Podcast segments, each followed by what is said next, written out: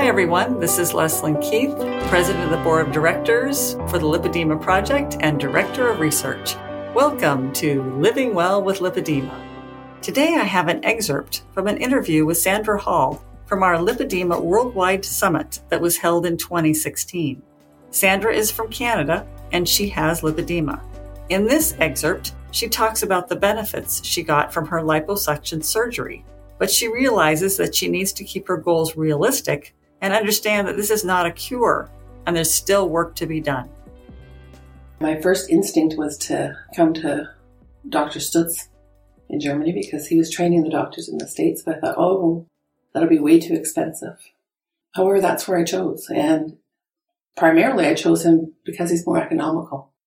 And I'm very grateful that I chose him because uh, I've never met someone authentic and caring. And after one surgery, I have my mobility back to the point where in a day of just daily living, getting up and struggling with putting my compression on and taking a shower, maybe walking to my car to go to the pool or walking to my car to go volunteer somewhere for a couple hours. I would never get more than 3,000 steps in a day, and I finally threw my Fitbit away. To the day after the surgery, I walked 8,000 steps. And four days later, I walked 12 and a half kilometers. So from a woman who was thought my life was destined to be in a wheelchair, I'm walking. And it's still only three weeks since my surgery. So I have more surgeries to go and the pain after the surgery was much less than the pain I experienced before the surgery. That it's a different pain. I have bruises that I know will heal, heal versus an ache and a not understanding why my legs hurt to the point where I just want to cry. And uh, I think the biggest challenge will be patient to see the full result of that and try to explain, like I've explained to my family, I go, when I come home, I'm not going to look different. Yes, I've had liposuction, but I haven't had liposuction to make me skinny. I've had liposuction to increase my mobility.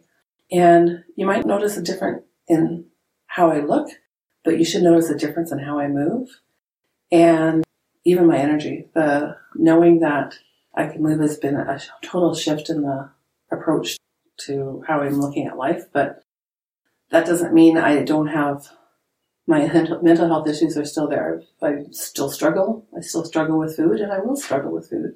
I'll still struggle with self image. Um, I'm not by any means living under the false belief that all my mental health stuff is going to change because I've had some fat removed from my legs. I had some diseased tissue or disease fat moved from my legs, but there's still going to be much more to do. My goal, when I came here, my husband and I had three things that would label as success. One, if I, and any one of these three would be bonus. If I got some mobility back. Two, my pain was gone. Three, if there was any change in cosmetic, what I look like. But the biggest was the ability for me to go back to work and feel that I had something to contribute again. We both knew the moment I walked out of that doctor's office after my first surgery that this was the best investment we've ever made. I don't know what the future holds. And I truly don't believe liposuction is a cure. I believe that I still have lipedema. It scares me when I see some people on the websites saying that tomorrow my disease will be gone. I go, I still have lipedema.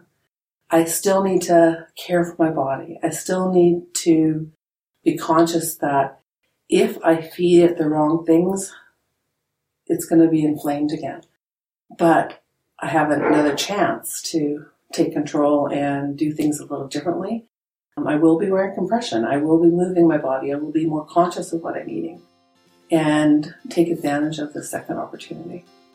And hope that there's a cure down the road or really when I say cure is let's find out what's causing it. Let's find out what the real root of this issue is so that other people don't need to suffer down the road or next generations don't need to suffer. Because it's mainly women. Hopefully my nieces and their nieces or their kids and their grandkids don't have to go through doctors that don't know about a disease called lipedema.